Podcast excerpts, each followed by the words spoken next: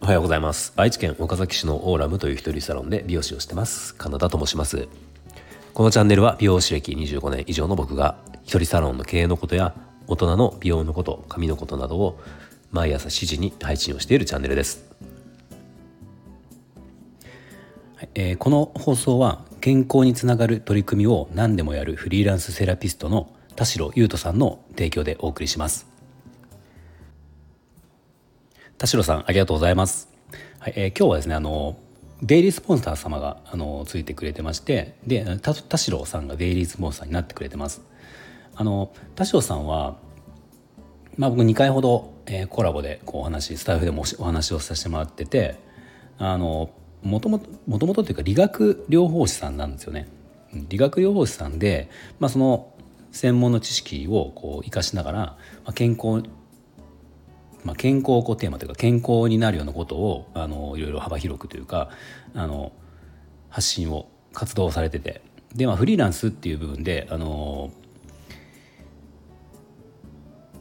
フリーランスになるためのあのなんていうんですかこう方法とかノウハウ的なものもあの発信をかなりされてるのであのもしね興味がある方は是非一度聞いてみてください。あのツイッターもやってますしスタイフもチャンネルがあるのであの後でそちらは概要欄に URL 貼っておきますんでよかったらあの見てみてください。はい。ではあの本題の方に行きます。はい。ええー、っとね今日はカットがうまいってどんな美容師さんなんだろうというお話をしようと思います。皆さん、あのー、この人カットうまいなって思う人って美容師さんってどんな人ですかね？まああの、まあこれねもちろんお客様で行く立場の人と、あの、美容師さん同業の人が見る考えるのでまた全然違うと思うんですよね。でどんな人がカットがうまいカットがうまいってどういうことかっていう話で、まあ、定義は何なんだろうと思った時にまあこれ僕の結論なんですけどもうこれはね議論するだけ無駄っていうことなんですよ。要はもう定義なんてないんですよね。うん。まあ例えばじゃあそのいろんな人にどんな人がカットがうまいと思いますかっていうとあのいろいろこう出てくると思うんですよ。まあそうだなかあの可能性出てくる可能性があるものを上げていくと例えば写真を持っていったらその通りにしてくれるとかあとカット仕事が早いとかあとは逆にゆっくり時間をかけてカットをしてくれるとか、えー、似合うようにしてくれる言った通りにしてくれるあとお手入れをしやすいようにしてくれるとか、ね、こんなで出てきそうですよね、まあ、他にもまだいっぱいあると思うんですけど、まあ、美容師さん目線で言えばどうだろう教えることができるあの、ね、カットを教えることができるとか、ね、いろいろこう出てくると思うんですよいっぱい。でも人によっても全然違うわけですよね、うん、なのでまあでも結局はその美容師の仕事って考えた時に最終的にまあいろんなことあるけど要は、え、シンプルに考えるとお客様にお客様の髪をカットをさせていただいて、え、それをお客様が気に入っていただくでまたここに、え、その人の時に行きたいって思ってくれるのが、まあ、ベストなわけですよね。まあ、そうすると結局は答えとしては、まあ、議論するだけ無駄なんだけど要はお客様が決めることってなると思うんですよ。うん、お客様がカットがうまいと思えばそれはうまいんだろうしうまいと思うからそこにお金を使ってくれるわけですよね。そうなのでどれだけ同業者同士でこれカットのうまい下手とかを議論していてもしょうがなくて、うん、お客様が決めることだと思うんですよ。実際そのカット例えばお客様が美容師さんののカットを見る時っていうのはこれってあの純粋に技術だけ見ることっておそらく不可能なんですよね。どういうことかっていうとまあ例えばじゃあある方がねあの美容室に行って初めての美容室に行ってカットをしますってなった時にじゃあ担当になった美容師さんが、まあ、いるとしますよね。でこの人にカットをしてもらうんだけどまあそもそも行ってじゃあよろしくお願いしますって初めて会った時にまずそこで第一印象ってあるわけじゃないですか。まあ要は、ね、あの清潔感が、まあ、あるとかかっこいいかわいいとか不潔そうとか、まあ、あとうまそうとか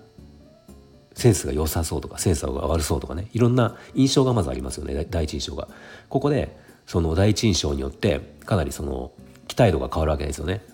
期待度が上がる場合もあるしやなんか不安だなって思う場合もあるっていう。でこのまずそこの心理状態があってでその後に実際にカットをしてもらうってわけだからまあこのもともとの心理状態のプラスマイナスってなかなかこうフラットにできるのって難しいと思うから結局それがある状態でじゃあカットをしてもらって、まあ、それで気に入るかどうかってなるわけじゃないですかだから純粋にそのカットだけを見て技術だけ見てうまい下手ってお客様は判断してるようでしてないっていうか、まあ、もうトータルを見てるので、まあ、そもそもそういう感じがあるから、まあ、あと単純にカットがうまい下手とかっていうのは判断できないっていうこと、まあ、判断したとしてもそれは結局個人の主観になっちゃうってことですよね。でまあ、あのいろいろこう言ったんですけど、まあ、じゃあ僕が考えるカットがうまいってどうなのかっていう話をちょっとさしておこうと思うんですけど、まあ、僕が思うのはあのー、まあ、お客様目線っていうものを考慮した上でちょっと考えると、まあ、3つほどあるかなと思ってて、えー、で1つは安定感がある。もう一つ、えー、安定感がある。あじゃあ、えーと、先に説明しますね。安定感があるっていうのは、えー、前回と同じが作れるってことですね。結構美容室に行く、まあ、うちもそうだけどリピートのお客様っていうのはまあ半分以上の方が前回の同じ感じがいいですっていうのが多いんですよ実は。その時にあの前回と同じにできない人もいるんですよね。なんかまあ技術とのかあその基本があるかないかとかその切り方とかが一定じゃなかったりすると、まあ、なかなかそれが難しい人も中にはいてでもやっぱり安定感がある人っていうのは形が決まっ形というかその自分の、え、工程が決まってたりとかするのであのそうあの安定感があるんですよ前回と同じで言っても、まあ、基本的に同じものができるんですよ、うん、それが一つ安定感があるってことですね結構需要があることなんでこれはだからこれができないと、まあ、まあよっぽどその美容師さんのねあのなんかセンスとかでもうその人はやった方がいいみたいな感じだったら別だけど、まあ、一般的な美容室だったらこの技術安定感のある技術っていうのは一つ必要なのかなと思います。はい、で2つ目が、えー、僕はもうカットが上手な、えー、上手な人の、えー、2つ目想像力があるっていうことですね。これはお客様がスタイリングをした時にどうなるかっていうことを、えー、想像しながらカットをしてくれるってことです。まあ、だからこの量を減らすとかあのじゃあトップレイヤー段入れるとかっていうのもその乾かした時にあのどういうふうになるかでこれが美容師さんがあの美容師の最大限の技術を使ってスタイリングをしてしまったら多分それは家ではお客様はきっとできないのでそれに合わせたカットになってしまうと思うんですよねだからそこをお客様は素人だからじゃあこの人が家で乾かした時にどんな感じにこの髪の毛が落ちるのかなとか動くのかなっていうことを想像しながらあのカットができる人っていうのは僕はカットが上手な人なのかなと思います。はい、で3つ目のカットが上手な条件僕が思う条件は一定の所要時間内で完成ができるっていうことです。まあ、これ最初に言ったやつとはちょっと似てますよね安定感に似てるけど、まあ、毎回そのカットにかかる所要時間が今回は1時間で終わったのにじゃあ次の時は2時間とか3時間かかってたらまあそのね芸術家だったらいいんだけどその美容師っていう仕事、まあ、お客様のにお金を頂いて髪を作るっていう一般的な美容師の仕事でいうと成り立たないですよね。うん、なのでやっぱり職業なのであの一定の所要時間で技術が完結できるっていうのは必要なのかなと思います。まあ、この3つが僕が思うカットが上手な美容師さんの特徴ですね。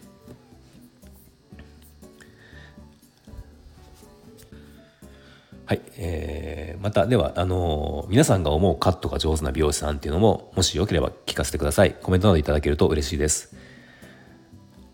はい、えー、では今日も最後まで聞いていただきありがとうございました。もし何か少しでも参考になりましたらいいねボタンフォローをぜひお願いします。